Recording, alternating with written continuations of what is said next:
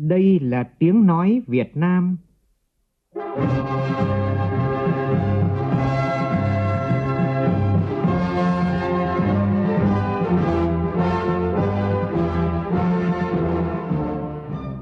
là tiếng nói Việt Nam, phát thanh từ Hà Nội, thủ đô nước Cộng hòa xã hội chủ nghĩa Việt Nam.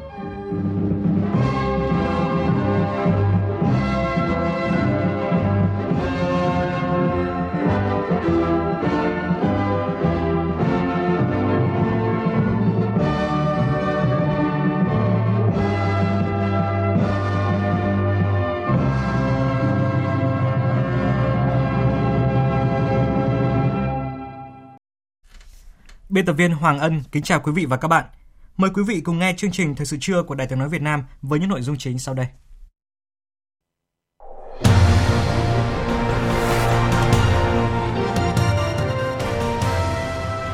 Thủ tướng Nguyễn Xuân Phúc tham dự hội nghị thường niên Diễn đàn Kinh tế Thế giới với chủ đề Toàn cầu hóa 4.0, định hình cấu trúc toàn cầu trong thời đại cách mạng công nghiệp lần thứ tư tại Davos, Thụy Sĩ. Dự hội nghị toàn quốc tổng kết công tác kiểm tra giám sát của Đảng năm 2018, triển khai phương hướng nhiệm vụ năm 2019, Chủ tịch Quốc hội Nguyễn Thị Kim Ngân nhấn mạnh, đảng viên ở bất cứ cương vị công tác nào vi phạm đều phải xử lý nghiêm. Các ngân hàng ở thành phố Hồ Chí Minh đã xử lý hơn 37.000 tỷ đồng nợ xấu. Trách nhiệm của ngành chức năng sau khi xảy ra hàng loạt vụ tai nạn giao thông nghiêm trọng do tài xế sử dụng ma túy, rượu bia, chất kích thích. Nội dung này có trong mục tiêu điểm trưa nay. Trong phần tin thế giới, Pháp và Đức ký hiệp ước mới trong lĩnh vực quốc phòng kinh tế chính trị, hợp tác giữa các khu vực biên giới. Số người thiệt mạng trong vụ nổ đường ống dẫn khí đốt ở bang Hidalgo của Mexico đã tăng lên 93 người.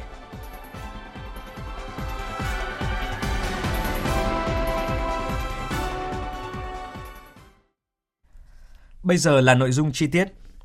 Như Đài Tiếng Nói Việt Nam đưa tin, tối qua, Thủ tướng Nguyễn Xuân Phúc dẫn đầu đoàn đại biểu cấp cao Việt Nam rời Hà Nội lên đường tham dự hội nghị thường niên Diễn đàn Kinh tế Thế giới tại Davos, Thụy Sĩ, theo lời mời của Chủ tịch sáng lập và điều hành Diễn đàn Kinh tế Thế giới Klaus Schwab. Những thông tin đáng chú ý về sự kiện này như sau. Việc Thủ tướng Nguyễn Xuân Phúc tham dự hội nghị Diễn đàn Kinh tế Thế giới Davos 2019 sẽ quảng bá thành tựu phát triển kinh tế xã hội và hội nhập quốc tế của Việt Nam, truyền tải thông điệp về đường lối chính sách, biện pháp lớn của chính phủ Việt Nam về phát triển kinh tế xã hội năm 2019,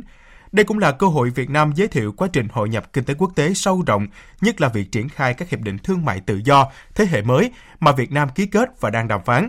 Trong đó, hiệp định CPTPP và sắp tới là hiệp định EVFTA. Trong khuôn khổ Hội nghị Diễn đàn Kinh tế Thế giới Davos 2019, Việt Nam và Diễn đàn Kinh tế Thế giới dự kiến sẽ ký kết thỏa thuận hợp tác xây dựng Trung tâm Cách mạng Công nghiệp 4.0 tại Việt Nam và ý định thư về hợp tác trong vấn đề rác thải nhựa. Việc Thủ tướng Chính phủ Nguyễn Xuân Phúc tham dự sự kiện này sẽ thúc đẩy hơn nữa mối quan hệ giữa Việt Nam và các đối tác, tập đoàn hàng đầu thế giới, góp phần củng cố môi trường quốc tế thuận lợi cho việc thực hiện các mục tiêu phát triển kinh tế xã hội năm 2019. Sáng nay tại Hà Nội diễn ra hội nghị toàn quốc tổng kết công tác kiểm tra giám sát của Đảng năm 2018, triển khai nhiệm vụ công tác năm 2019. Chủ tịch Quốc hội Nguyễn Thị Kim Ngân tham dự hội nghị. Phát biểu tại hội nghị, Chủ tịch Quốc hội nhấn mạnh, đảng viên ở bất cứ cương vị công tác nào vi phạm đều phải xử lý nghiêm. Nơi nào tự kiểm tra không phát hiện hoặc phát hiện nhưng xử lý vi phạm nương nhẹ thì cấp ủy, người đứng đầu cơ quan đơn vị địa phương đó phải chịu trách nhiệm và có hình thức xử lý đúng mức, không rút kinh nghiệm chung chung. Phản ánh của phóng viên Lê Tuyết. Năm 2018, cấp ủy tổ chức đảng và ủy ban kiểm tra các cấp đã tiến hành kiểm tra trên 14 vạn tổ chức đảng và hơn 30 vạn đảng viên, giám sát trên 6 vạn tổ chức đảng và hơn 17 vạn đảng viên, thi hành kỷ luật trên 4.000 tổ chức đảng và hơn 17.000 đảng viên. Chủ tịch Quốc hội Nguyễn Thị Kim Ngân đánh giá để có được kết quả này là do các cấp ủy, tổ chức đảng, ủy ban kiểm tra các cấp đã nghiêm túc thực hiện chỉ đạo của Trung ương, tiếp tục đổi mới, nâng cao hiệu lực hiệu quả công tác kiểm tra, giám sát kỷ luật đảng, đồng thời chủ động, tích cực thực hiện nhiệm vụ theo quy định của điều lệ đảng. Việc công khai kết quả xem xét xử lý kỷ luật đối với tổ chức cá nhân bị kỷ luật trên các phương tiện thông tin đại chúng thể hiện một cái sự công khai, minh bạch trong xử lý kỷ luật của đảng và có thể nói là các cái tổ chức đảng hay là đảng viên mà bị kỷ luật á, người ta bây giờ mới cảm thấy là riêng cái việc thông tin này trước đây là không có, bây giờ là cứ mỗi lần ủy ban kiểm tra thông tin thì người dân cán bộ đảng viên thì là theo dõi xem coi lần này ủy ban kiểm tra trung ương kết luận cái gì. Cái người bị thì người ta rất sợ. Cái người mà chưa vi phạm người ta cũng là một cái cách để răng đe. Ý thức được là không được vi phạm điều lệ đảng không được vi phạm pháp luật bởi vì giờ vi phạm là không có che giấu gì nữa. Đưa lên hết các phương tiện thông tin báo chí. Công tác kiểm tra giám sát không có vùng cấm, không có ngoại lệ. Ủy ban Kiểm tra Trung ương tiếp tục vào cuộc rất tích cực quyết liệt, chủ động kiểm tra khi có dấu hiệu vi phạm, làm rõ nhiều vi phạm rất nghiêm trọng, quyết định kỷ luật và đề nghị Ban chấp hành Trung ương, Bộ Chính trị, Ban Bí thư thi hành kỷ luật nghiêm minh nhiều cán bộ cao cấp thuộc diện Bộ Chính trị, Ban Bí thư quản lý, bảo đảm công minh, chính xác, kịp thời, thấu tình, đạt lý, góp phần quan trọng vào việc xây dựng môi trường lành mạnh để phát triển kinh tế xã hội, đấu tranh ngăn chặn suy thoái về tư tưởng, chính trị, đạo đức lối sống, biểu hiện tự diễn biến, tự chuyển hóa trong nội bộ, phòng chống tham nhũng, lãng phí tiêu cực. Chủ tịch Quốc hội cũng cho rằng bên cạnh những kết quả thành tích cũng phải thẳng thắn nghiêm túc rút kinh nghiệm về những hạn chế khuyết điểm trong công tác kiểm tra giám sát kỷ luật Đảng chưa đáp ứng được yêu cầu nhiệm vụ trong tình hình hiện nay. Không ít địa phương, cơ quan, đơn vị tiến hành kiểm tra giám sát còn chiếu lệ hình thức chưa quyết liệt. Việc đấu tranh với những vi phạm vẫn còn tồn tại tình trạng nể nang, né tránh, đùn đẩy, ngại va chạm. Việc chủ động nắm tình hình và xử lý vi phạm ngay từ khi mới phát sinh vi phạm còn hạn chế vân vân. Nhân dân người ta nói người ta rất là tin Ủy ban Kiểm tra Trung ương và chừng nào người ta cũng tin Ủy ban Kiểm tra tỉnh ủy, huyện ủy thì chừng đó mới tốt. Bây giờ tất cả chúng ta làm tốt hết nhưng mà rõ ràng cái vai trò của Ủy ban Kiểm tra Trung ương với những cái vụ việc trong năm vừa qua thì người dân người ta rất là tin và mong rằng các cấp ủy đảng cũng thực hiện nghiêm túc để có những cái vụ việc điển hình, những cái vụ nhạy cảm nó phát sinh ngay cái địa bàn của mình, của địa phương mình, cơ quan mình mà cũng được làm minh bạch công khai rõ ràng và thi hành kỷ luật để lấy lại niềm tin của đảng viên và nhân dân ở địa phương cũng như là cơ quan đó. Năm 2019 là năm rất quan trọng để thực hiện thắng lợi nghị quyết đại hội 12 của Đảng và kế hoạch phát triển kinh tế xã hội 5 năm 2016-2020, chuẩn bị đại hội Đảng bộ các cấp tiến tới đại hội 13 của Đảng. Trong bối cảnh đó, vai trò trách nhiệm của các cấp ủy, ủy ban kiểm tra và các cấp là hết sức quan trọng, nặng nề. Vì vậy, Chủ tịch Quốc hội đề nghị cấp ủy, tổ chức đảng, ủy ban kiểm tra các cấp tiến hành mạnh mẽ hơn, quyết liệt hơn trong công tác kiểm tra giám sát, kiên quyết, kiên trì, không được tự thỏa mãn với những kết quả đã đạt được. Tiến hành kiểm tra giám sát một cách thường xuyên toàn diện công khai dân chủ thận trọng và chặt chẽ. Trọng tâm là kiểm tra tổ chức đảng đảng viên khi có dấu hiệu vi phạm. Chủ tịch Quốc hội nhấn mạnh, đảng viên ở bất cứ cương vị công tác nào vi phạm đều phải xử lý nghiêm. Đảng viên vi phạm pháp luật đến mức phải truy cứu trách nhiệm hình sự thì phải xem xét truy cứu trách nhiệm hình sự. Nơi nào tự kiểm tra không phát hiện hoặc phát hiện nhưng xử lý vi phạm nương nhẹ thì cấp ủy, người đứng đầu cơ quan, đơn vị địa phương đó phải chịu trách nhiệm và có hình thức xử lý đúng mức, không rút kinh nghiệm chung chung. Trường Đại học Y Dược Thành phố Hồ Chí Minh nên có phân viện và nên mở rộng chuỗi bệnh viện vệ tinh nhằm phát huy lợi thế đang có để giảm tải bệnh nhân lên tuyến bệnh viện tại Thành phố Hồ Chí Minh. Đó là nhấn mạnh của Phó Thủ tướng Vũ Đức Đam trong buổi thăm và làm việc tại Bệnh viện Đại học Y Dược Thành phố Hồ Chí Minh sáng nay. Tin của Kim Dung, phóng viên cơ quan thường trú Đài Tiếng nói Việt Nam tại Thành phố Hồ Chí Minh.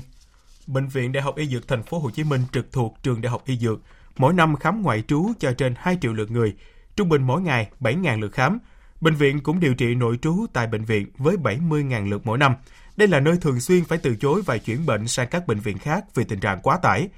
Báo cáo với Phó Thủ tướng Vũ Đức Đam, lãnh đạo bệnh viện cho biết, tốc độ phát triển của bệnh viện rất nhanh với sự đầu tư về trang thiết bị hiện đại tối tân, đáp ứng đủ lâm sàng, tạo điều kiện cho cán bộ, y bác sĩ thực hiện và điều trị giúp bệnh nhân an tâm.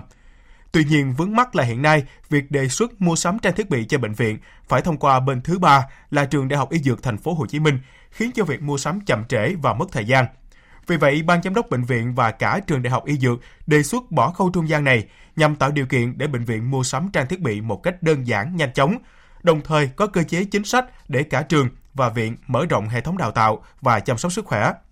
Theo Phó Thủ tướng Vũ Đức Đam, Bộ Y tế sẽ có một nghị định chung về tự chủ tài chính cho các bệnh viện trên toàn quốc, nhưng vẫn đang triển khai lấy ý kiến thêm cũng như khảo sát thực tế ở một số bệnh viện như bệnh viện Đại học Y Dược Thành phố Hồ Chí Minh để hoàn tất nghị định. Bây giờ những bệnh viện tự chủ chi đầu tư và chi thường xuyên thì được hạch toán như doanh nghiệp. Thứ hai là phải khẳng định cái ý mà có chuỗi trong nghị định này. Nhưng mà ý thứ ba quan trọng như này, chúng ta chưa có một cái cơ chế chính xác về câu chuyện mối quan hệ giữa đại học và bệnh viện thuộc đại học. Thì bây giờ phải hai mũi. Một mũi là cái nghị định tới đây khi hướng dẫn mà luật giáo dục đại học thì cũng phải làm cái này. Dạ Nhưng mà vâng. ngay cái nghị định về tự chủ bệnh viện là cũng phải có cái điều này. Đại sứ đặc mệnh toàn quyền nước Cộng hòa xã hội chủ nghĩa Việt Nam tại Cộng hòa Italia Nguyễn Thị Bích Huệ vừa trình ủy nhiệm thư của Tổng Bí thư Chủ tịch nước Nguyễn Phú Trọng lên Tổng thống Sergio Mattarella tại phủ Tổng thống Quirinale, thủ đô Roma. Tin của phóng viên Đài tiếng nói Việt Nam thường trú tại Pháp cho biết. Trong buổi tiếp kiến Tổng thống Mattarella sau khi trình quốc thư, Đại sứ Nguyễn Thị Bích Huệ bày tỏ vinh dự to lớn được giao trọng trách Đại sứ Việt Nam tại Italia, quốc gia có vai trò và vị thế quan trọng tại khu vực châu Âu và trên thế giới. Chúc mừng Italia hoàn thành nhiệm kỳ thành công Chủ tịch OSCE 2018 và thành phố Matara của Italia được chọn là thủ đô văn hóa của châu Âu năm 2019. Đại sứ nhấn mạnh chính sách của Việt Nam ưu tiên phát triển quan hệ đối tác chiến lược với Italia, khẳng định sẽ nỗ lực hoàn thành tốt nhiệm vụ, góp phần thúc đẩy quan hệ hợp tác giữa hai nước phát triển sâu rộng hơn nữa trên tất cả các lĩnh vực, nhất là về chính trị, kinh tế, văn hóa giáo dục, khoa học công nghệ, năng lượng. Đại sứ đã chuyển lời mời của Tổng Bí thư, Chủ tịch nước Nguyễn Phú Trọng mời Tổng thống Mattarella thăm Việt Nam. Tổng thống Sergio Mattarella nhắc lại ấn tượng tốt đẹp của chuyến thăm Việt Nam năm 2015, chúc mừng những thành tựu phát triển kinh tế xã hội và hội nhập quốc tế to lớn của Việt Nam, khẳng định Italia coi trọng phát triển quan hệ đối tác chiến lược với Việt Nam, đối tác hàng đầu của Italia trong ASEAN, nhấn mạnh ý nghĩa của đối thoại kinh tế cấp cao Italia-ASEAN lần thứ ba sẽ được tổ chức tại Hà Nội vào tháng 6 năm 2019. Tổng thống gửi lời cảm ơn Tổng Bí thư, Chủ tịch nước Nguyễn Phú Trọng và vui vẻ nhận lời mời thăm lại Việt Nam. Thời sự VOV, tin cậy, hấp dẫn. Mời quý vị nghe tiếp chương trình Thời sự trưa của Đài Tiếng nói Việt Nam và những tin tức đáng chú ý khác. Thành phố Hồ Chí Minh sẽ nâng cao hiệu quả hoạt động của các tổ chức tín dụng, tích cực xử lý nợ xấu, tái cơ cấu ngân hàng, đó là mục tiêu mà Ngân hàng Nhà nước Việt Nam chi nhánh thành phố Hồ Chí Minh đặt ra tại hội nghị triển khai nhiệm vụ năm 2019 diễn ra sáng nay. Tin của Lệ Hằng, phóng viên cơ quan thường trú tại thành phố Hồ Chí Minh. Năm qua, tốc độ tăng trưởng tín dụng của thành phố Hồ Chí Minh duy trì ổn định, trong đó huy động vốn tăng gần 10%, dư nợ tín dụng tăng 14,7%. Điểm nổi bật là chương trình kết nối ngân hàng và doanh nghiệp của Ngân hàng Nhà nước Việt Nam chi nhánh thành phố Hồ Chí Minh đã tổ chức kết nối được gần 10.600 doanh nghiệp, cho vay với hơn 285.000 tỷ đồng. Nợ xấu của các ngân hàng ở thành phố đã được xử lý hơn 37.000 tỷ đồng. Thông tin tại hội nghị cho biết, mức tăng trưởng của ngân hàng thành phố trong năm 2018 là thấp nhất trong 5 năm gần đây, nhưng tốc độ tăng trưởng kinh tế của thành phố vẫn đạt mức khá. Chỉ số GRDP tăng 8,3%. Điều này đã phản ánh xu hướng tăng trưởng tích cực trong khai thác và sử dụng hiệu quả nguồn vốn.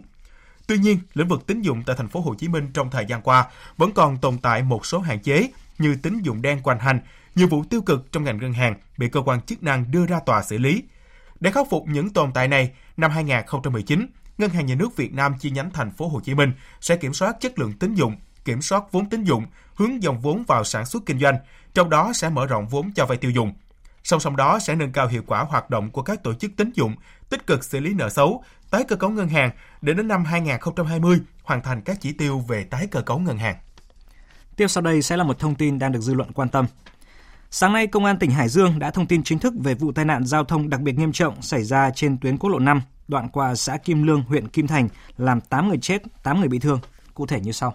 Khoảng 14 giờ ngày 21 tháng 1 trên tuyến quốc lộ 5 đoạn qua thôn Cổ Phục, xã Kim Lương, huyện Kim Thành, tỉnh Hải Dương đã xảy ra vụ tai nạn giao thông đường bộ đặc biệt nghiêm trọng giữa xe ô tô tải loại 3,4 tấn do Lương Văn Tâm, 28 tuổi, trú tại thị trấn Tỉnh Túc, huyện Nguyên Bình, tỉnh Cao Bằng điều khiển, đã tông trực diện vào đoàn đại biểu tham dự Đại hội Ủy ban Mặt trận Tổ quốc xã Kim Lương đi dân hương tại nghĩa trang liệt sĩ xã Kim Lương đang trên đường đi bộ tại làn đường dành cho xe thô sơ trở về Ủy ban Nhân dân xã theo hướng ngược chiều với phương tiện gây tai nạn.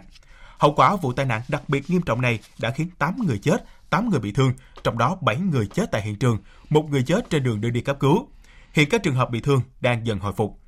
Trên cơ sở hồ sơ thu thập được, cơ quan cảnh sát điều tra công an huyện Kim Thành đã ra quyết định khởi tố vụ án hình sự vi phạm quy định về tham gia giao thông đường bộ đối với vụ tai nạn giao thông nêu trên. Hiện công an tỉnh Hải Dương đang tập trung lực lượng để điều tra, sớm làm rõ vụ án theo quy định của pháp luật.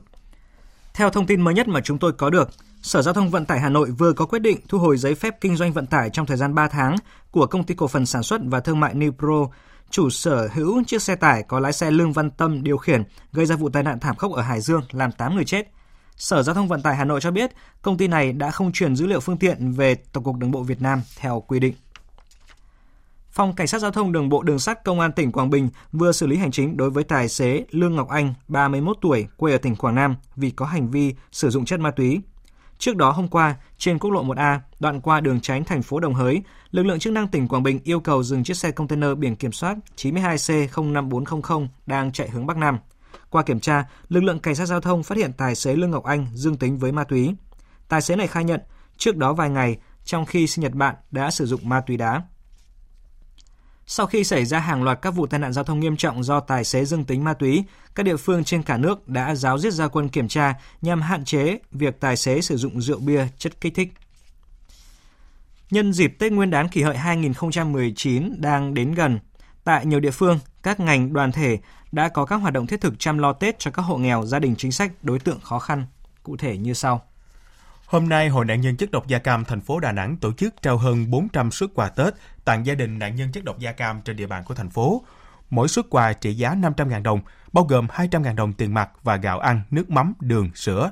Dịp Tết năm nay, Hội nạn nhân chất độc da cam thành phố Đà Nẵng đã vận động các nhà hảo tâm, doanh nghiệp hỗ trợ hơn 1.500 suất quà Tết tặng nạn nhân chất độc da cam. Ông Nguyễn Tri Thái ở tổ 46, phường Hòa Quý, quận Ngũ Hành Sơn, thành phố Đà Nẵng được nhận quà lần này cho biết. Hoàn cảnh gia đình cũng rất khó khăn, có công bị chất độc do côn. Hôm nay cũng nhờ có nhờ tờ trợ giúp đỡ cho gia đình tôi ờ, món quà Tết gồm rượu, bánh kẹo. Món quà này giúp gia đình chúng tôi trong trở trong những ngày Tết.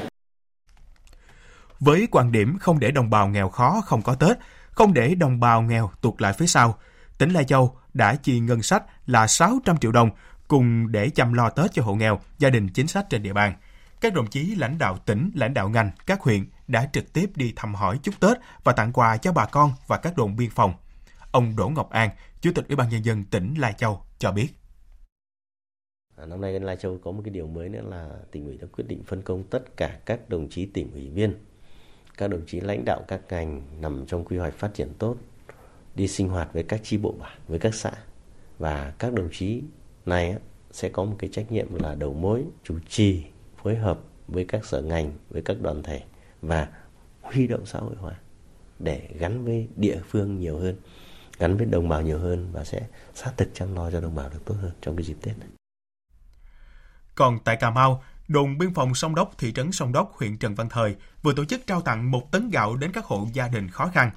Những phần quà này nằm trong tổng số tiền 100 triệu đồng. Đồn biên phòng Sông Đốc vận động để giúp các hộ nghèo, hộ gia đình chính sách đón được một cái Tết tươm tất hơn. Trong thời gian tới, đơn vị cũng sẽ trao tiếp 50 phần quà, mỗi phần là 300.000 đồng tiền mặt cho các hộ gia đình chính sách, hộ nghèo tại xã Khánh Bình Tây, huyện Trần Văn Thời. Trung tá Phan Xuân Huyền, đồn trưởng đồn biên phòng Sông Đốc cho biết. Trong cái dịp Tết này, bằng các cái à, mối quan hệ giữa quân dân, giữa đồn với các cái doanh nghiệp thì vận động các cái doanh nghiệp và mạnh thường quân ở trên địa bàn thị trấn Sông Đốc làm các cái công trình phúc lợi an sinh với xã hội thì cụ thể thì đơn vị à, vận động các cái công ty doanh nghiệp được à, số tiền là hơn 100 triệu đồng. Trong khi đó, sáng nay, Ủy ban Nhân dân tỉnh Ninh Thuận tổ chức gặp mặt à, thân nhân các gia đình có quân nhân đang công tác tại đảo Trường Sa, nhà giàn JK1. Dịp này, Ban vận động Quỹ vì biển đảo Việt Nam tỉnh Ninh Thuận tặng 47 phần quà Tết, mỗi phần trị giá 1 triệu 500 nghìn đồng cho gia đình quân nhân, công nhân viên quốc phòng đang làm nhiệm vụ bảo vệ biển đảo của Tổ quốc – những phần quà gửi đến người thân các chiến sĩ trong đất liền góp phần đem đến một cái Tết đầm ấm, an vui cho gia đình những người lính đảo khi Tết đến xuân về. Tối qua, chuyên trang sắc đẹp nổi tiếng Global Beauties vừa hé lộ 20 mỹ nhân đẹp nhất thế giới. Sau khi cùng Tiểu Vi lọt vào top 50, Hờ Henie tiếp tục ghi tên mình trong danh sách mới nhất. Nhờ vào thành tích ấn tượng tại Miss Universe 2018, cùng với sự yêu mến từ cộng đồng người hâm mộ trong nước và quốc tế, người đẹp gốc Tây Nguyên xuất sắc có tên trong số 20 người đẹp nhất. Chủ nhân của Vương miện Hoa hậu Hoàn vũ Việt Nam năm 2017 được truyền thông quốc tế hết lời ca ngợi về phong thái tự tin, hình thể khỏe khoắn, thái độ thân thiện và câu chuyện chinh phục ước mơ đầy cảm hứng. Thậm chí tờ E-News của Mỹ còn nhận xét Henie là hoa hậu vượt qua mọi chuẩn mực của cái đẹp người châu Á khi tự tin tỏa sáng với mái tóc tém và làn da nâu rám nắng. Chuyển sang một thông tin thể thao được người hâm mộ quan tâm. Chiều qua, đội tuyển Việt Nam quay trở lại guồng tập luyện sau một ngày hoàn toàn nghỉ ngơi chuẩn bị cho trận tứ kết với tuyển Nhật Bản vào ngày mai. Trước đó, huấn luyện viên Park Hang-seo cùng các cộng sự của mình đã đi xem và ghi hình trận đấu giữa Nhật Bản và Ả Rập Xê Út để phân tích và nghiên cứu cách chơi của đối thủ. Thành Lương, phóng viên Đài tiếng nói Việt Nam đưa tin từ Dubai. Điểm nhấn đáng chú ý trong quãng thời gian các phóng viên được tác nghiệp về buổi tập của đội tuyển Việt Nam chính là việc huấn luyện viên Park Hang-seo lần lượt gọi Quang Hải, Trọng Hoàng ra gặp riêng và cùng trao đổi với bác sĩ của đội bóng về những vết đau mà hai cầu thủ này gặp phải sau trận thắng Jordani ở vòng 1-8. Trong khi Quang Hải có dấu hiệu căng cơ đùi trái, Trọng Hoàng vẫn phải băng chặt quanh vùng đầu gối trái để giảm áp lực cho bộ phận này. Đây là chấn thương anh đã gặp phải từ sau trận đấu với tuyển Iran. Hiện tại, cả hai cầu thủ này đều đóng vai trò cực kỳ quan trọng trong lối chơi của tuyển Việt Nam. Chia sẻ với báo chí trước buổi tập, tiền đạo Ngân Văn Đại cho biết. Tất cả các trận đấu đều rất quan trọng, cho nên là thầy cũng không không nói gì nhiều, chỉ là dặn dò anh em à, đồng à, tất cả anh em là phải tự tin quyết tâm. Cái đơn giản nhất là phải à, tự tin vào chính bản thân mình thôi. Đây mới chỉ là lần thứ hai trong lịch sử những lần tham dự Asian Cup, tuyển Việt Nam vào tới vòng tứ kết.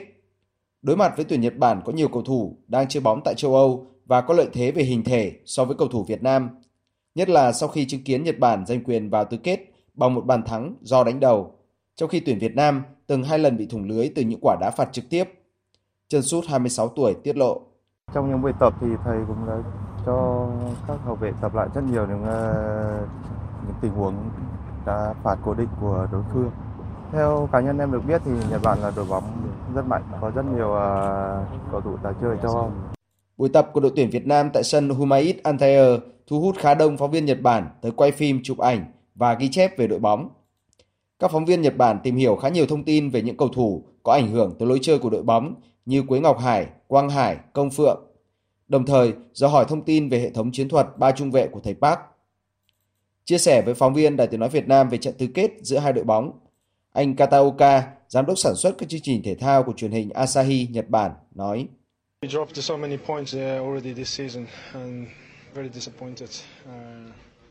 đây là trận đấu khó lường với kết quả. Tuyển Nhật Bản đã toàn thắng ở vòng bảng, nhưng có một trận đấu khó khăn với Ả Rập Xê Út.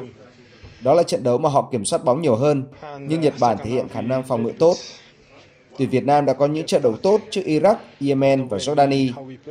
Với một số cá nhân chơi ấn tượng và thể hiện năng lực phòng ngự rất ấn tượng, có tổ chức, kỷ luật tốt.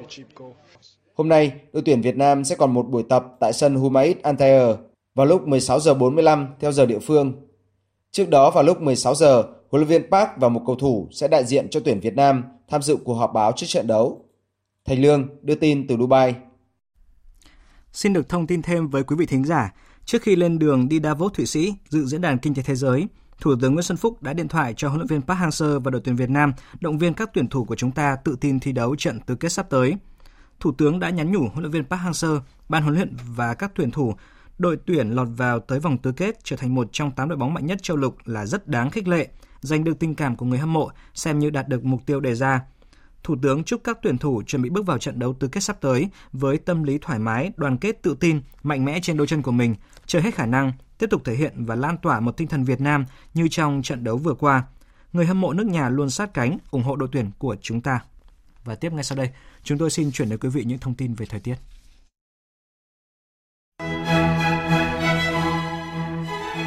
Miền Bắc hôm nay sáng rét, chiều nắng ấm, nhiệt độ phổ biến từ 18 đến 21 độ. Riêng Điện Biên và Lai Châu có nơi từ 21 đến 23 độ. Miền Trung hôm nay mưa giảm nhanh, phần lớn là tạnh giáo, thậm chí chuyển nắng. Về nhiệt độ từ Thanh Hóa đến Thừa Thiên Huế khoảng 19 đến 22 độ, Đà Nẵng đến Quảng Ngãi từ 24 đến 27 độ, Bình Định đến Bình Thuận là 27 đến 29 độ. Tây Nguyên hôm nay nắng từ sáng đến chiều, phổ biến từ 26 đến 29 độ. Nam Bộ nắng liên tục từ 8 đến 9 tiếng ở toàn miền, nhiệt độ từ 30 đến 33 độ, một số nơi có thể lên đến 34 độ. Trên biển, trong ngày và đêm nay ở khu vực giữa và Nam Biển Đông, bao gồm cả vùng biển quần đảo Trường Sa, vùng biển ngoài khơi từ Bình Định đến Cà Mau, tiếp tục có gió Đông Bắc mạnh cấp 6, ngày có lúc cấp 7, giật cấp 8, sóng biển cao từ 2 đến 4 mét, biển động mạnh.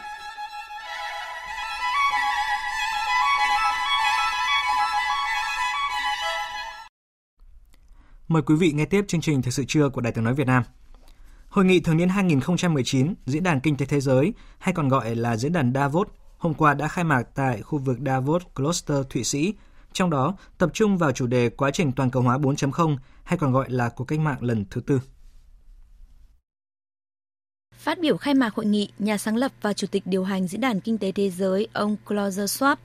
đã nhấn mạnh tầm quan trọng của quá trình toàn cầu hóa 4.0 là lấy con người làm trung tâm trong thời đại công nghệ đang phát triển một cách nhanh chóng. Do đó, quá trình toàn cầu hóa cần phải có tính bao quát và bền vững hơn.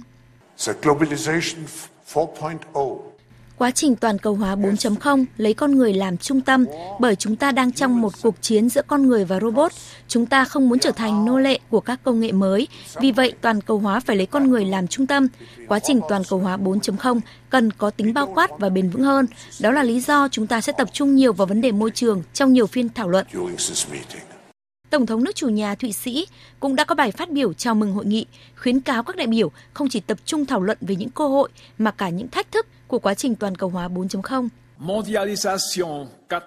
Toàn cầu hóa 4.0 hay cuộc cách mạng lần thứ tư ảnh hưởng đến cuộc sống hàng ngày, đến chính trị và kinh tế của chúng ta. Trên thực tế, xã hội sẽ bị tác động bởi tốc độ thay đổi như vũ bão của công nghệ. Mặc dù những thành tiệu công nghệ mang lại những cơ hội to lớn, làm nảy sinh những giấc mơ, song chúng cũng đặt ra những thách thức và bất ổn. Nhiều người đã lo ngại về thực tế này. Đây chính là vấn đề diễn đàn kinh tế Davos cần giải quyết. Trong thời gian diễn ra hội nghị, từ ngày 22 đến ngày 25 tháng 1 tới, các nhà lãnh đạo trên thế giới sẽ tập trung thảo luận một chương trình nghị sự toàn cầu nhằm hoàn thiện hơn quá trình toàn cầu hóa, đồng thời hướng đến những đối tượng bị gạt ra ngoài lề, những người bị thiệt thòi, tổn thương trong quá trình toàn cầu hóa này. Bộ trưởng Thương mại Anh Liam Fox vừa cho biết sẽ tận dụng chuyến thăm 2 ngày tới Diễn đàn Kinh tế Thế giới ở Davos, Thụy Sĩ để gặp gỡ các bộ trưởng thương mại đến từ khắp nơi trên thế giới, thảo luận về các thỏa thuận tự do thương mại song phương sau khi Anh rời khỏi khối. Bộ trưởng Thương mại Anh bày tỏ hy vọng sẽ ký được nhiều thỏa thuận tự do thương mại với các nước trên thế giới, nhưng đến nay mới ký với Australia và New Zealand. Ông tuyên bố sẽ gặp người đồng cấp của các nước chủ chốt như là Hàn Quốc, Canada, Colombia và Israel. Ông cũng sẽ gặp các nhà đầu tư và tổ chức cuộc họp bàn tròn với giám đốc điều hành các tập đoàn. Hôm qua tại thành phố Elasapen của Đức, Tổng thống Pháp và Thủ tướng Đức đã ký một hiệp ước tăng cường quan hệ hợp tác giữa hai nước trong nhiều lĩnh vực như là quốc phòng, kinh tế, chính trị hay là hợp tác giữa các khu vực biên giới. Huỳnh Điệp, phóng viên cơ quan thường trú Đài tiếng nói Việt Nam tại Pháp đưa tin. Việc ký kết hiệp ước hợp tác này là sự kiện quan trọng khẳng định quan hệ hữu nghị, đồng minh thân cận giữa hai quốc gia đầu tàu của Liên minh châu Âu EU trong bối cảnh chủ nghĩa dân túy đang trỗi dậy ở nhiều quốc gia hay quá trình Brexit đang làm châu Âu đảo lộn. Pháp và Đức tăng cường quan hệ đồng minh cũng được cho là nhằm hướng tới xây dựng một châu Âu đoàn kết và tự chủ chiến lược, giảm dần sự phụ thuộc vào Mỹ và NATO, đặc biệt trong lĩnh vực an ninh quốc phòng, Tổng thống Pháp khẳng định. Hiệp ước này khẳng định tình hữu nghị giữa Pháp và Đức, các kế hoạch chung, tham vọng của chúng ta đối với châu Âu, đều sẽ thực sự bảo vệ và thực sự cho phép chúng ta lấy lại quyền kiểm soát cuộc sống của mình, được tự do lựa chọn và xây dựng vận mệnh của chúng ta trong một thế giới đang mở rộng.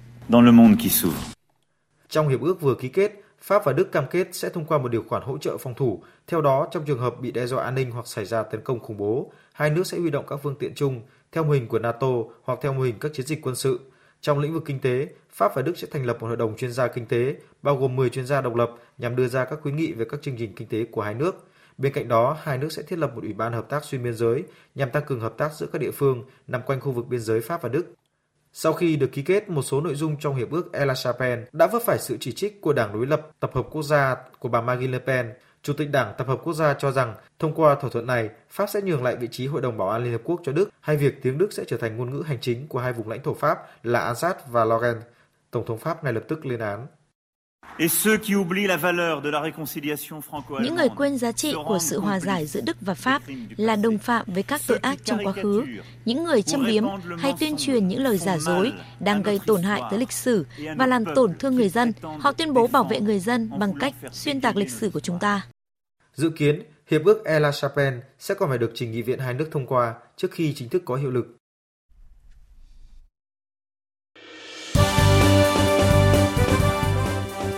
Thời sự tiếng nói Việt Nam. Thông tin nhanh. Bình luận sâu. Tương tác đa chiều.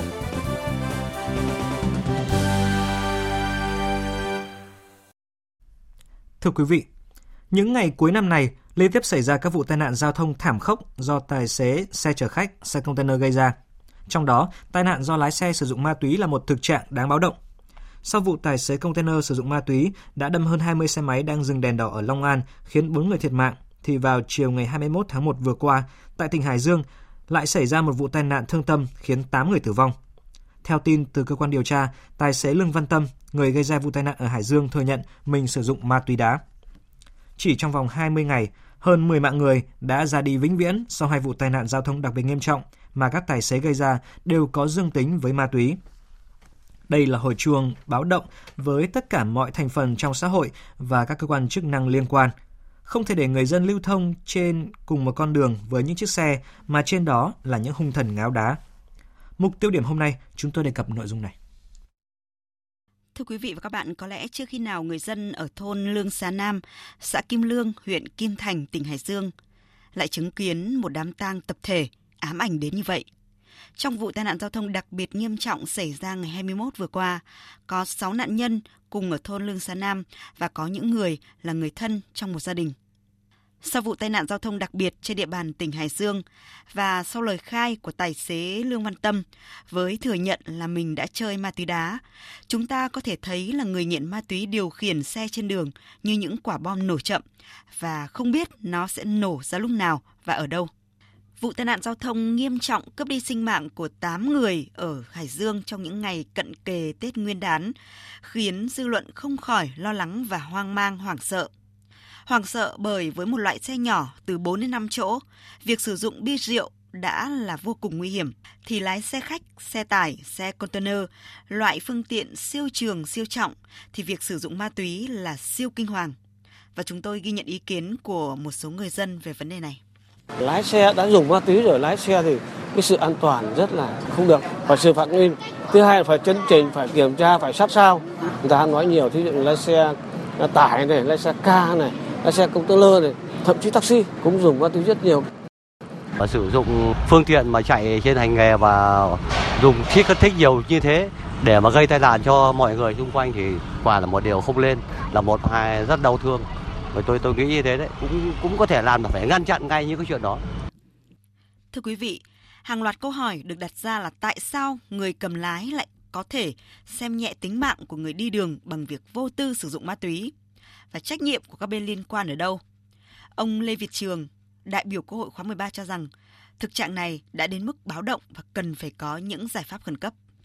Sự là bị ám ảnh, à, bị ám ảnh và không không không tin vào mắt mình tại sao lại trong cuộc sống của hòa bình à, yên bình như hiện nay mà lại ừ, gây ra một cái chết thảm khốc đến mức độ như lại cùng một lúc như vậy nó nó nó đã uh, lên một cái hồi chuông không phải là cảnh báo nữa rồi mà bây giờ là báo động ở cái cấp cao nhất rồi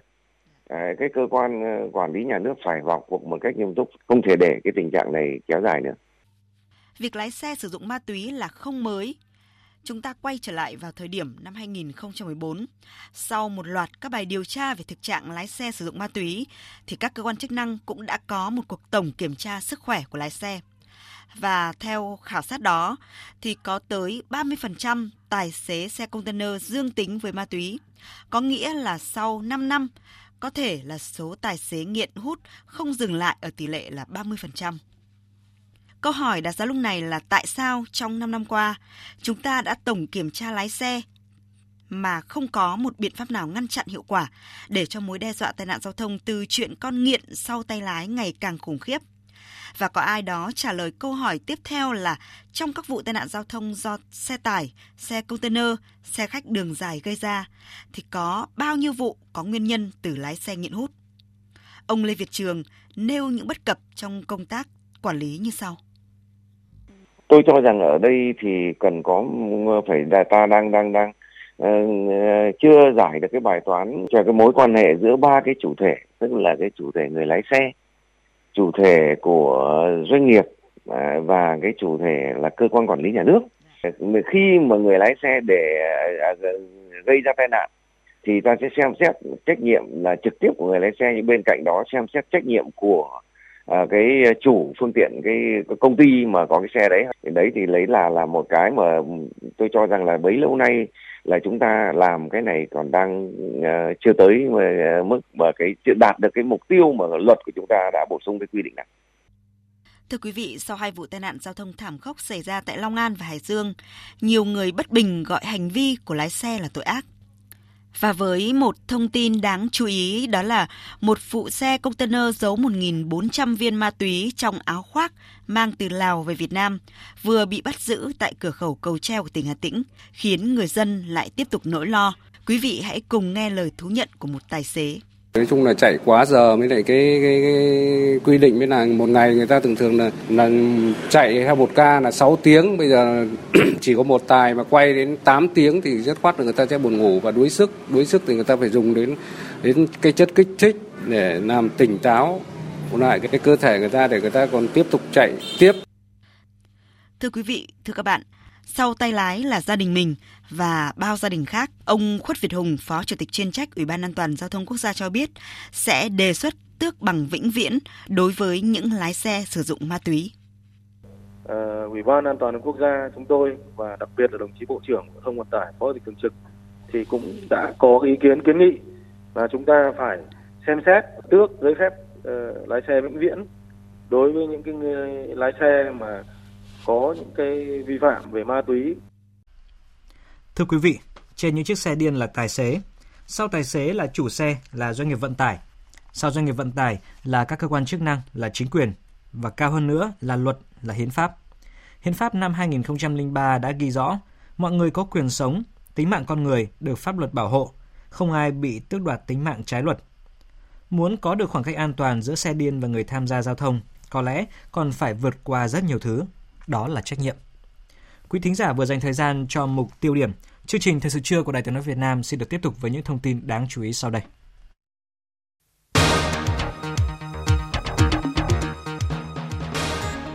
Tăng tỷ lệ tiêm vaccine để kiểm soát bùng phát dịch sởi tại thành phố Hồ Chí Minh. Rừng tà cú tại Bình Thuận bị đầu độc bằng hóa chất, thuốc diệt cỏ. Mỹ xác nhận muốn dẫn độ lãnh đạo Huawei từ Canada trước hạn chót ngày 30 tháng 1 tới.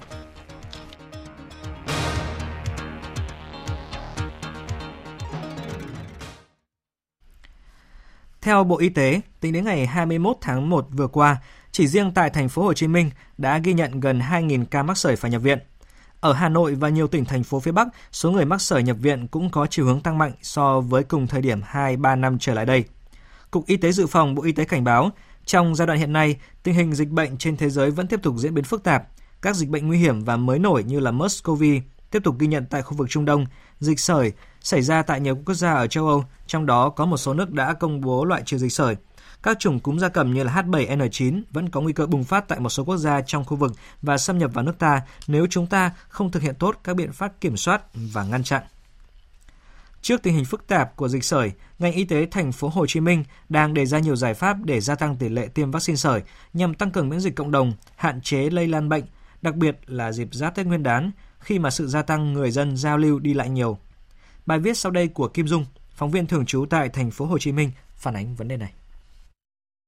Những tuần cuối năm 2018, đầu năm 2019, số ca nhập viện do mắc sởi ước tính từ 300 đến 400 trường hợp mỗi tuần. Trong số này, ngoại trừ những trẻ dưới 9 tháng tuổi, thì 95% bệnh nhân sởi còn lại đều không được tiêm chủng. Đây chính là lỗ hổng tiêm chủng khiến bệnh sởi gia tăng nhanh. Theo bác sĩ Nguyễn Thị Hồng Biên, Phó Giám đốc Trung tâm Y tế quận 8, hiện nay tại một số trường học, tỷ lệ phụ huynh cho con tiêm mũi sởi rubella, gọi tắt là MA rất thấp. Có những trường hợp chỉ có khoảng 30% phụ huynh đồng ý. Theo bác sĩ Biên, cái khó hiện nay là nhiều phụ huynh cho con tiêm dịch vụ được các bác sĩ tư vấn rằng sau khi tiêm mũi 1 lúc 12 tháng tuổi thì 3 năm sau mới phải tiêm mũi nhắc lại. Quá trình chờ đợi này sẽ giảm miễn dịch ở trẻ, khiến cho trẻ dễ nhiễm virus sởi. Vì vậy mà cần tận dụng giáo viên chủ nhiệm để truyền thông. Cái truyền thông này không phải độc quyền cho nhân viên y tế xuống trường đâu, mà mình sẽ tập huấn cho ban giám hiệu, cho giáo viên chủ nhiệm lớp, cái tài liệu truyền thông cho giáo viên chủ nhiệm luôn. Giáo viên chủ nhiệm là người tiếp xúc trực tiếp với phụ huynh. Cho nên khi các anh giáo viên chủ nhiệm này được tập huấn, có kiến thức, có cái tâm thì đây là một cái kênh truyền thông cực kỳ hữu hiệu luôn.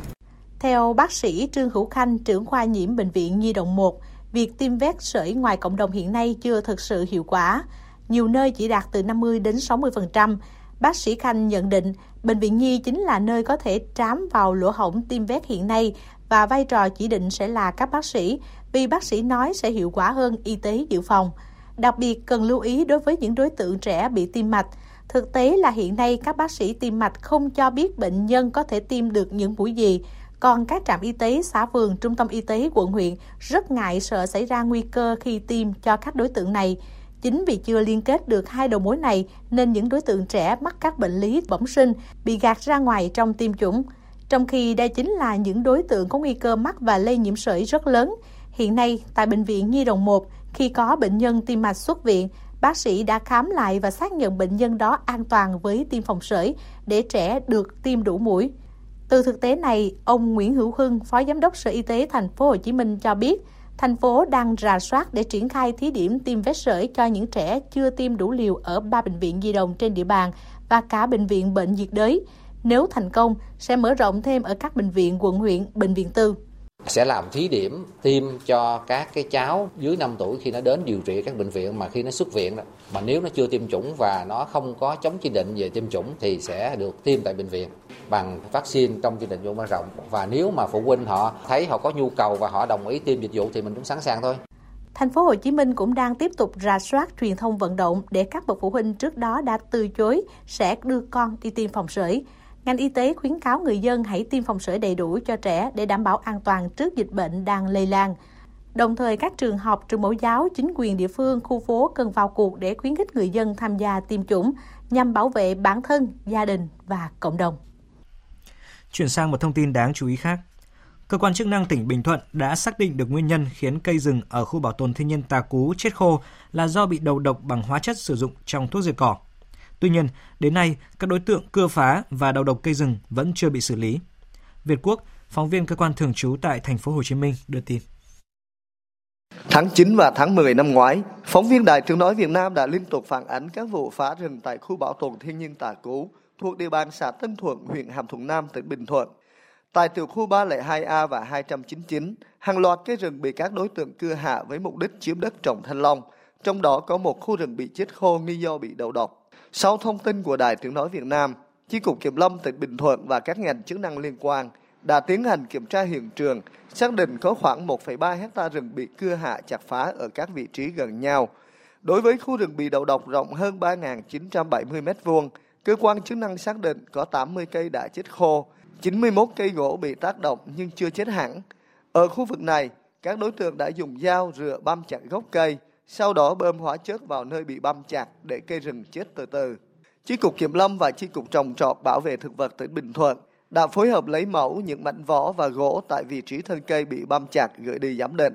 Qua giám định, Trung tâm Kiểm định và Khảo nghiệm Thuốc Bảo vệ Thực vật phía Nam kết luận các mẫu cây đều phát hiện có tồn dư hóa chất glyphosate. Đây là hạt chất sử dụng trong thuốc diệt cỏ phổ rộng, không chọn lọc và nội hấp, hiệu lực trừ cỏ cao, Chi cục Kiểm lâm Bình Thuận đã chuyển kết quả trên đến hạt Kiểm lâm Hàm Thuận Nam để phối hợp cùng các ngành nội chính huyện xem xét, làm chứng cứ giải quyết vụ việc. Vừa qua, hồ sơ của các vụ phá rừng tại khu bảo tồn thiên nhiên Tà Cú đã được chủ rừng và ngành kiểm lâm địa phương chuyển đến công an huyện Hàm Thuận Nam theo quy định của pháp luật. Tuy nhiên, đến nay các đối tượng phá rừng Tà Cú vẫn chưa bị xử lý. Trước đó, ông Huỳnh Hiếu, Phó Chi cục trưởng Chi cục Kiểm lâm tỉnh Bình Thuận khi vào kiểm tra hiện trường các vụ phá rừng tại khu bảo tồn thiên nhiên Tà Cú, xác định đây là vụ phá rừng có tổ chức, có người cầm đầu. Số diện tích rừng bị phá là 1,3 hecta trong vòng một tháng. Do vậy, theo ông Hiếu, chỉ có điều tra xử lý nghiêm các đối tượng mới mong đủ sức răng đe, đẩy lùi tình trạng phá rừng ở khu bảo tồn thiên nhiên Tà Cú. Hôm nay, Công an thành phố Hà Nội cho biết đang tạm giữ gần 3.000 lọ sa tế giả để tiếp tục điều tra làm rõ. Trước đó vào chiều qua, đội cảnh sát điều tra tội phạm về kinh tế và chức vụ Công an huyện Gia Lâm Hà Nội đã phối hợp với phòng an ninh kinh tế Công an thành phố Hà Nội tiến hành kiểm tra cơ sở sản xuất thực phẩm tại xã Yên Thường, huyện Gia Lâm. Cơ sở này do Lý Thị Quy, sinh năm 1986, trú tại thôn Yên Khê, xã Yên Thường làm chủ.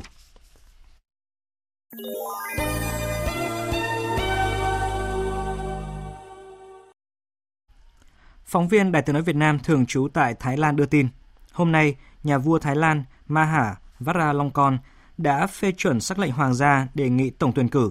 Sắc lệnh được ủy quyền cho Thủ tướng Prayut chan o ký và công bố trên công báo hoàng gia, có hiệu lực ngay lập tức. Theo quy định, trong vòng 5 ngày tới, Ủy ban bầu cử Thái Lan phải ấn định ngày diễn ra tổng tuyển cử. Hôm nay, Mỹ đã công bố báo cáo chiến lược tình báo quốc gia, trong đó vạch ra những thách thức và mối đe dọa tiềm ẩn mà nước Mỹ sẽ phải đối mặt trong những năm tới – được công bố 4 năm một lần, báo cáo đã trình bày những ưu tiên đối với 17 cơ quan khác nhau, vốn góp phần xây dựng nên cộng đồng tình báo Mỹ. Mỹ đang tỏ rõ quyết tâm muốn theo đuổi việc dẫn độ giám đốc tài chính tập đoàn viễn thông Huawei của Trung Quốc bà Mạnh Vãn Chu, người bị bắt ở Canada theo đề nghị của Mỹ trước thời hạn chót là ngày 30 tháng 1 tới. Việc Mỹ khởi động tiến trình dẫn độ nhà điều hành cấp cao này càng khiến mối quan hệ giữa Mỹ và Trung Quốc và Canada vốn đã căng thẳng sau vụ bắt giữ lại tiếp tục bị đẩy lên cao trào mới. Tổng hợp của biên tập viên Phương Anh. Đại sứ Canada tại Mỹ David McNaughton trong một cuộc phỏng vấn với truyền thông Canada xác nhận Mỹ đã thông báo với Canada về việc sẽ yêu cầu dẫn độ bà Mạnh Vãn Chu. Tuy vị quan chức này không tiết lộ thời gian, song theo quy định, hạn chót để Mỹ yêu cầu Canada dẫn độ là ngày 30 tháng 1, tức 60 ngày sau khi vị giám đốc điều hành Huawei bị bắt giữ tại Vancouver. Một khi đề nghị dẫn độ được đệ trình, Bộ Tư pháp Canada có 30 ngày để bắt đầu các thủ tục dẫn độ chính thức, dù tiến trình này có thể kéo dài nhiều tháng hoặc nhiều năm. Trung Quốc đã có phản ứng tức thì trước thông tin Mỹ sẽ chính thức yêu cầu Canada thực hiện các thủ tục dẫn độ. Người phát ngôn Bộ Ngoại giao Trung Quốc Hoa Xuân Doanh hôm qua nhấn mạnh, Trung Quốc đã nói rõ lập trường quan điểm của mình về vụ án liên quan tới bà Mạnh Vãn Chu. Bất cứ ai với phán đoán thông thường đều có thể thấy rằng Canada đã phạm sai lầm nghiêm trọng ngay từ đầu, bởi vì rõ ràng đây không phải là một vụ án tư pháp thông thường. Đó là sự lạm dụng hiệp ước dẫn độ giữa Mỹ và Canada và vi phạm nghiêm trọng đến sự an toàn, quyền và lợi ích hợp pháp của công dân Trung Quốc và tiếp sau đây sẽ là một số tin vắn đáng chú ý. Tổng thống Sudan Oman al-Bashir hôm qua đã tới Doha trong chuyến thăm Qatar 2 ngày. Đây là chuyến công du nước ngoài đầu tiên của Tổng thống al-Bashir kể từ khi bùng phát các cuộc biểu tình phản đối chính phủ cuối năm vừa qua ở Sudan. Năm 2018, Ngân hàng Trung ương Nga đã mua số lượng vàng kỷ lục lên tới 8,8 triệu ounce, tương đương với gần 274 tấn, nhiều hơn 22% so với năm 2017. Như vậy, Nga đã vượt qua Trung Quốc và lọt vào nhóm 5 nước có dự trữ vàng lớn nhất. Ủy ban châu Âu thông báo đã phạt công ty Mastercard Worldwide 570,6 triệu euro, tương đương với hơn 648 triệu đô la Mỹ vì cản trở lợi ích tốt hơn cho người sử dụng vốn có thể được hưởng từ các ngân hàng khác ở Liên minh châu Âu. Trong tuyên bố ngày hôm qua, Ủy viên châu Âu phụ trách vấn đề cạnh tranh, bà Margaret Vestager nêu rõ, Bằng cách ngăn cản người sử dụng được hưởng lợi ích tốt hơn từ các ngân hàng khác, các quy định của Mastercard đã làm tăng chi phí thanh toán bằng thẻ, gây tổn hại cho người tiêu dùng và các nhà bán lẻ. Và tiếp ngay sau đây, chúng tôi xin chuyển đến quý vị trang tin đầu tư tài chính và những thông tin về thể thao. Trang tin đầu tư tài chính. Thưa quý vị và các bạn, giá vàng trong nước tiếp tục giảm thêm từ 40 đến 70 000 đồng một lượng. Cụ thể, giá vàng miếng SJC được niêm yết tại công ty vàng bạc đá quý Sài Gòn ở mức 36 triệu 360 000 đồng một lượng đến 36 triệu 530 000 đồng một lượng. Còn giá vàng miếng thương hiệu vàng rồng Thăng Long của Bảo Tín Minh Châu ở mức mua vào là 36 triệu 170 000 đồng một lượng, bán ra là 36 triệu 620 000 đồng một lượng. Ngân hàng Nhà nước công bố tỷ giá trung tâm hôm nay là 22.879 đồng đổi 1 đô la Mỹ, không đổi so với phiên trước đó. Ngân hàng Vietcombank niêm yết tỷ giá là từ 23.155 đến 23.245 đồng đổi 1 đô la Mỹ. Tập đoàn Công nghiệp Viễn thông Quân đội Viettel năm 2018 đạt tổng doanh thu hơn 234.000 tỷ đồng, chiếm 60% tổng doanh thu toàn ngành viễn thông Việt Nam. Tổng lợi nhuận hợp nhất đạt 37,6 nghìn tỷ, chiếm hơn 70% lợi nhuận toàn ngành, nộp ngân sách nhà nước 37.000 tỷ đồng. Nhằm phục vụ cổ động viên sang tiếp lửa đội tuyển Việt Nam trong trận tứ kết ASEAN Cup 2019 ngày mai 24 tháng 1. Chuyến bay đi Dubai lúc 7 giờ 30 phút và khởi hành từ Dubai về Hà Nội đầu giờ sáng hôm sau sẽ được khai thác bằng máy bay thân rộng Airbus A350 theo tiêu chuẩn dịch vụ 4 sao quốc tế của Vietnam Airlines.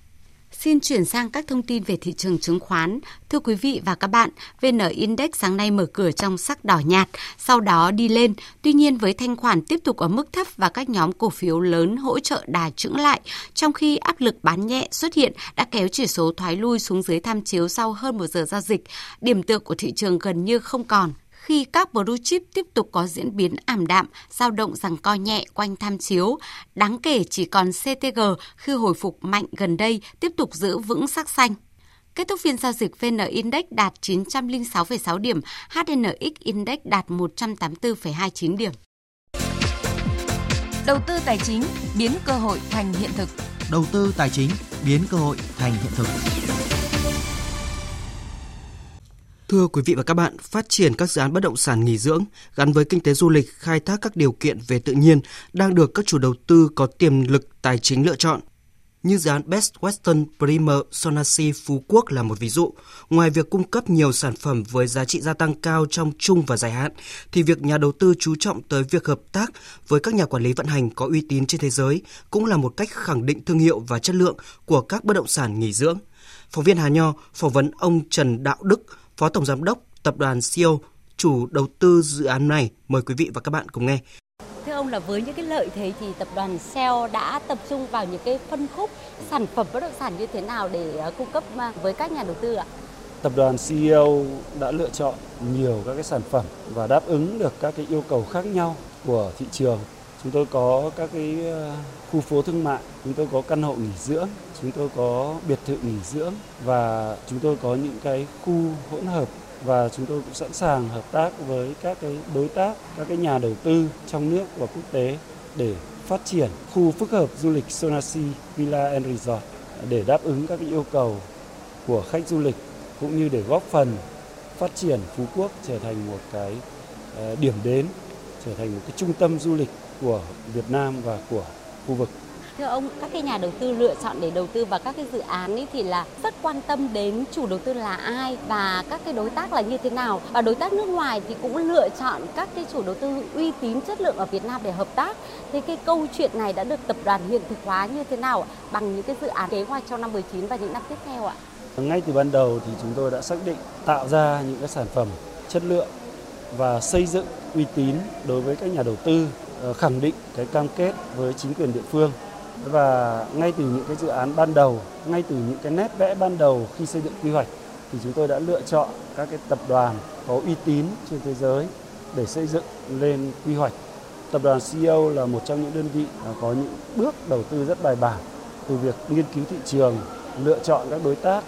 và thực tế đã chứng minh là trong thời gian vừa qua thì các cái dự án của chúng tôi ờ, đáp ứng rất tốt các cái yêu cầu của các nhà đầu tư, của du khách và những cái dự án của tập đoàn CEO luôn triển khai đúng tiến độ, bảo đảm chất lượng và thực hiện đúng các cái cam kết đối với chính quyền địa phương tạo ra được cái ờ, sản phẩm chất lượng đáp ứng được các cái yêu cầu của các nhà đầu tư và các cái du khách so sánh ạ, giữa các cái kênh đầu tư khác hiện nay đầu tư vào vàng đô thì bất động sản vẫn là một kênh đầu tư được nhiều người lựa chọn thì ở góc độ mà gia tăng giá trị thì ông có cái góc nhìn như thế nào ạ? Tôi cho rằng bất động sản tại Việt Nam nói chung và đặc biệt là bất động sản tại Phú Quốc vẫn đang ở cái mức giá rất là hấp dẫn. Khi các nhà đầu tư đầu tư vào bất động sản tại các cái vùng đất có cái điều kiện tốt như Phú Quốc thì hoàn toàn có thể kỳ vọng vào một cái mức tăng trưởng rất tốt trong các năm tiếp theo. Vâng ạ, xin trân trọng cảm ơn ông.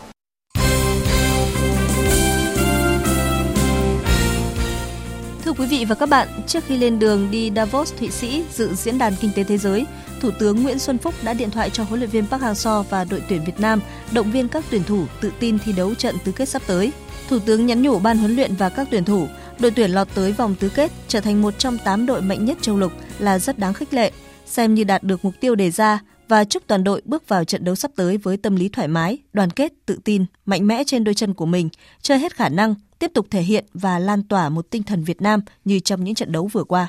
Liên đoàn bóng đá châu Á đã quyết định phân công trọng tài người các tiểu vương quốc Ả Rập thống nhất Mohamed Abdullah Hassan Mohamed điều khiển chính trận Việt Nam gặp Nhật Bản tại tứ kết Asian Cup. Trước đó, vị trọng tài 40 tuổi này đã điều khiển trận Trung Quốc gặp Kyrgyzstan và trận Nhật Bản gặp Uzbekistan tại vòng bảng, trận Thái Lan thua Trung Quốc 1-2 vòng 1-8.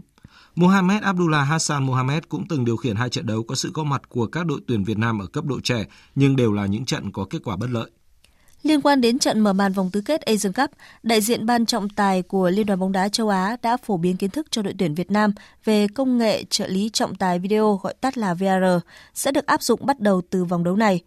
Liên đoàn bóng đá châu Á cũng quy định rất rõ ràng về những trường hợp sử dụng hỗ trợ công nghệ VR, đó là các tình huống liên quan tới bàn thắng hay không bàn thắng, phạt đền hay không phạt đền, thẻ đỏ trực tiếp và lỗi nhận diện sai của trọng tài.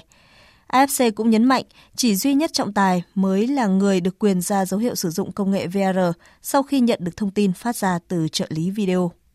Trước trận tứ kết Asian Cup, đội tuyển Việt Nam nhận tin vui khi tiền vệ Quang Hải về nhất cuộc bình chọn cầu thủ xuất sắc nhất vòng bảng do Liên đoàn bóng đá châu Á tổ chức. Theo thống kê, cho đến thời điểm kết thúc, tiền vệ Quang Hải nhận được hơn 600.000 lượt bình chọn từ người hâm mộ bóng đá trên khắp thế giới, chiếm tỷ lệ 50% tổng số lượt bình chọn dành cho 10 cầu thủ được AFC đề cử. Ở cuộc bình chọn bàn thắng đẹp nhất vòng bảng, cú đá phạt của Quang Hải cũng đang dẫn đầu với hơn 450.000 lượt bình chọn, đạt 45%. Trong khi đó, đối thủ của thầy trò huấn luyện viên Park Hang-seo ở trận đấu ngày mai là tuyển Nhật Bản lại liên tiếp đón nhận những thông tin kém vui về vấn đề nhân sự. Đầu tiên là việc tiền đạo Yoshinori Muto bị treo giò. Sau đó tới lượt tiền vệ Toshihiro Aoyama phải chia tay đội tuyển trở về nước điều trị chấn thương. Trong buổi tập hôm qua, hậu vệ Hiroki Sakai cũng cho thấy những dấu hiệu bất ổn. Theo tờ Sanspo của Nhật Bản, nhiều khả năng cầu thủ này sẽ không thể thi đấu trước Việt Nam. Thiếu vắng Hiroki Sakai là tổn thất lớn của đội tuyển Nhật Bản bởi hậu vệ đang khoác áo câu lạc bộ Marseille đóng vai trò rất quan trọng bên hành lang cánh phải. Vào tối qua, hai đội bóng cuối cùng giành quyền vào tứ kết Asian Cup đã được xác định là Hàn Quốc và Qatar. Dù được đánh giá cao hơn hẳn đối thủ Bahrain, tuyển Hàn Quốc vẫn có một trận đấu hết sức khó khăn trên sân Al Rashid và phải đến hiệp phụ mới có bản ấn định tỷ số 2-1.